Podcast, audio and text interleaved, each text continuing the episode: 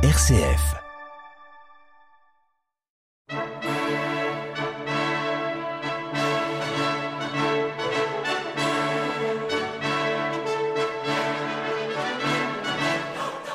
Charpentier ou philosophe, reine ou paysanne, pape ou bergère, ces hommes et ces femmes de toutes les époques et de toutes les nations ont agi pour le bien de l'humanité et pour la plus grande gloire de Dieu.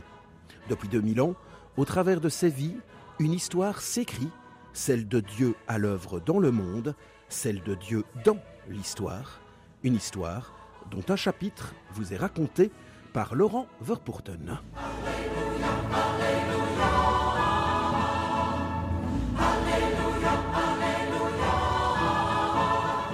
Aujourd'hui, celui qui rachetait les captifs, Jean de Mata.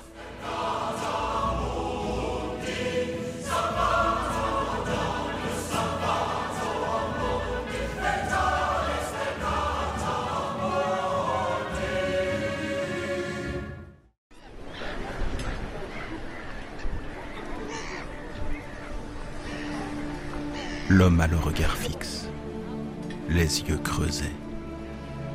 Des haillons couvrent son corps meurtri et enchaîné. Le prisonnier lève les yeux et regarde Jean, qui vacille de pitié. Le jeune garçon a 15 ans et passe son temps dans le port de Marseille, où il peut observer tout à loisir le honteux trafic d'hommes qui s'y déroule.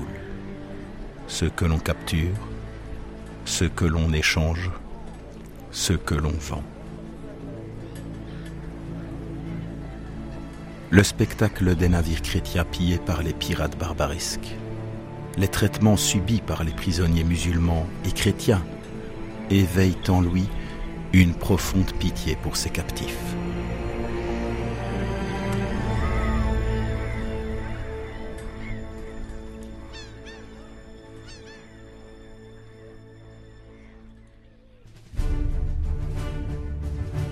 Quelques années plus tard, vers 1190, il monte à Paris étudier la théologie.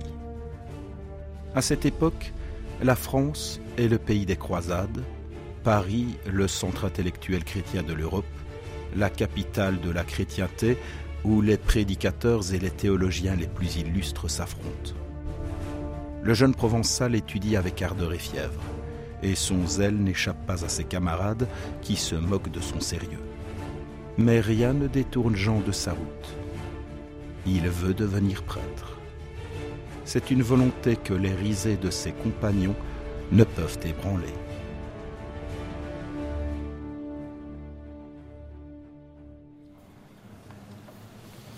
Reçu docteur en théologie, fraîchement ordonné, Jean s'apprête à célébrer sa première messe. Dans l'église parisienne, deux hommes au visage grave font face à l'autel. L'évêque de Paris, Maurice de Sully, et l'abbé de Saint-Victor accompagnent leur jeune protégé. Ils savent son désir de servir Dieu. Depuis que le jeune homme est venu à Paris, n'a-t-il pas manifesté une piété, une ferveur religieuse admirable? Dans la sacristie, Jean se prépare. Un peu anxieux, le regard brillant, il supplie Dieu dans le fond de son corps de lui montrer le chemin qui est le sien.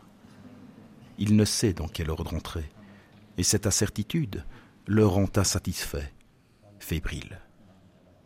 Une image cependant le hante, le captif enchaîné sur le port de Marseille.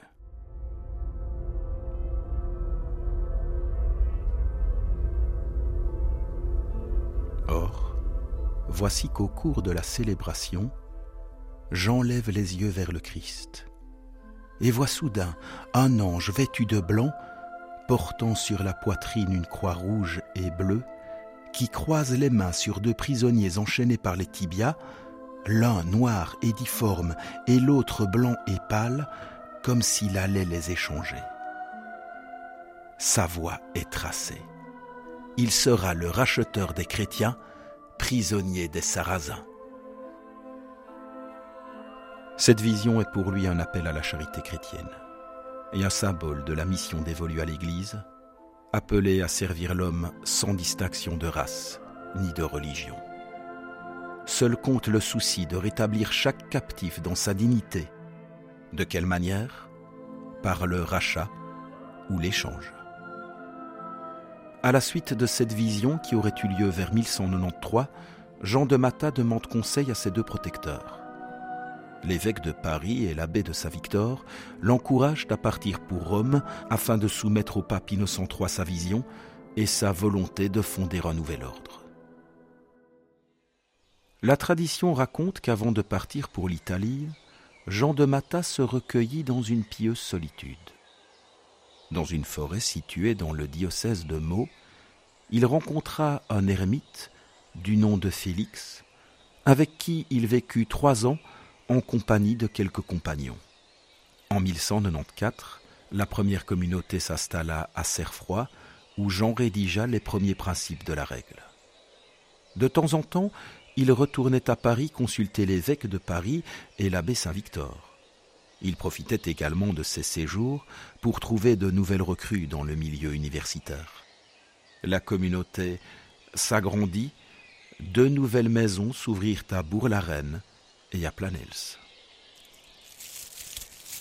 Un jour, les deux ermites, Jean et Félix, voient le cerf blanc qu'ils avaient apprivoisé surgir d'un buisson en portant sur la tête la même croix rouge et bleue que celle qui ornait la poitrine de l'ange apparu à Jean. C'est un signe, il part immédiatement pour Rome.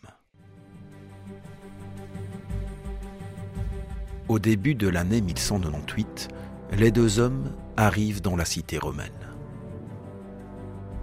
Les lettres de recommandation qu'ils présentent au pape Innocent III ne l'impressionnent guère. Malgré les tourments que vivent nombre de croisés, réduits à l'esclavage par les infidèles, le projet de Jean ne convainc pas le Saint-Père, qui finit par les renvoyer. Jean et Félix, consternés, repartent pour Paris. Mais voici qu'arrivé à Florence, un messager du pape les rattrape. Lors de la messe, Innocent III a vu lui aussi l'ange vêtu d'un habit blanc, orné d'une croix rouge et bleue, Désormais convaincu, il leur donne son approbation. L'ordre de la Sainte Trinité vient de naître, et à l'image de l'ange annonciateur, ses membres porteront l'habit blanc.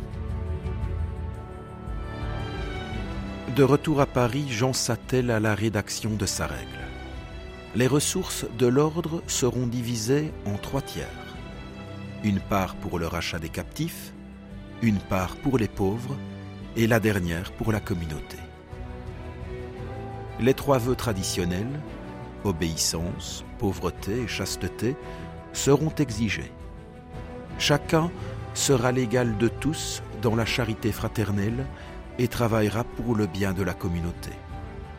La prière commune sera partagée avec les pauvres et les malades. Les frères soigneront, mais surtout accueilleront recueilleront et proposeront l'exemple d'une vie spirituelle tournée vers le service des pauvres.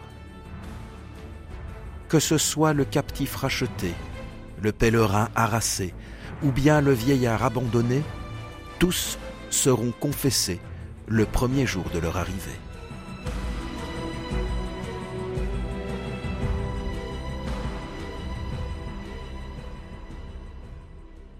Jean de Mata soumet son projet et la règle au jugement du pape. Le rachat des captifs concerne tous les chrétiens et dépasse le cadre du diocèse et même du royaume. En outre, le caractère pacificateur de l'œuvre exige une certaine indépendance vis-à-vis des pouvoirs locaux, et donc la tutelle formelle de l'Église romaine. Dès le 16 mai 1198, le pape place les trois maisons sous la protection du Saint-Siège et reconnaît la vocation de l'ordre. Racheter les prisonniers chrétiens détenus par les Sarrasins et vivre selon le modèle monastique dans la fidélité au Christ.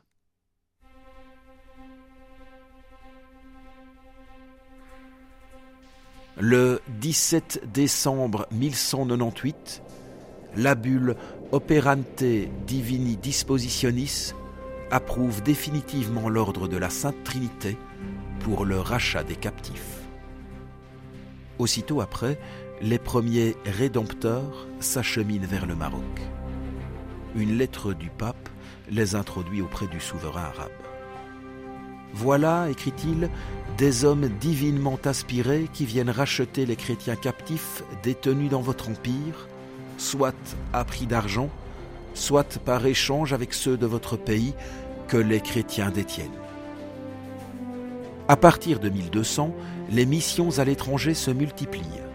Encouragés par Innocent III, qui porte un vif intérêt aux croisades, les rédempteurs partent dans les pays méditerranéens tels que l'Espagne et le Maroc.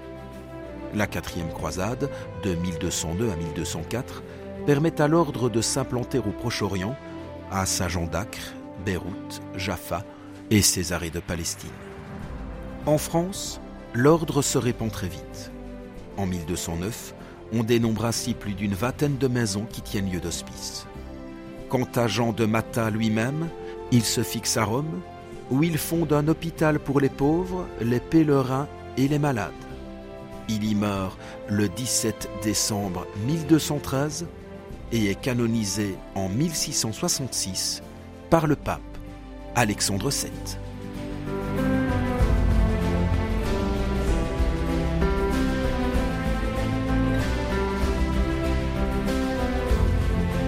C'était Dieu dans l'histoire, consacré aujourd'hui à Jean de Mata, ce religieux français né le 23 juin 1160 à Faucon de Barcelonnette et mort à Rome le 17 décembre 1213.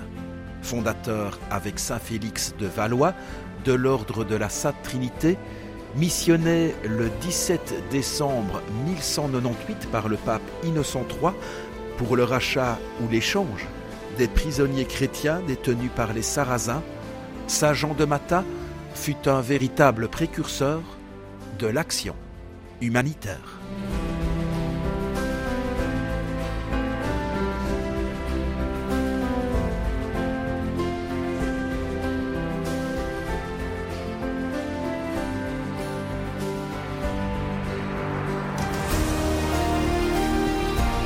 Cette émission était réalisée sur base de l'ouvrage collectif intitulé Le Livre des Merveilles, publié chez Mamplon en 1999.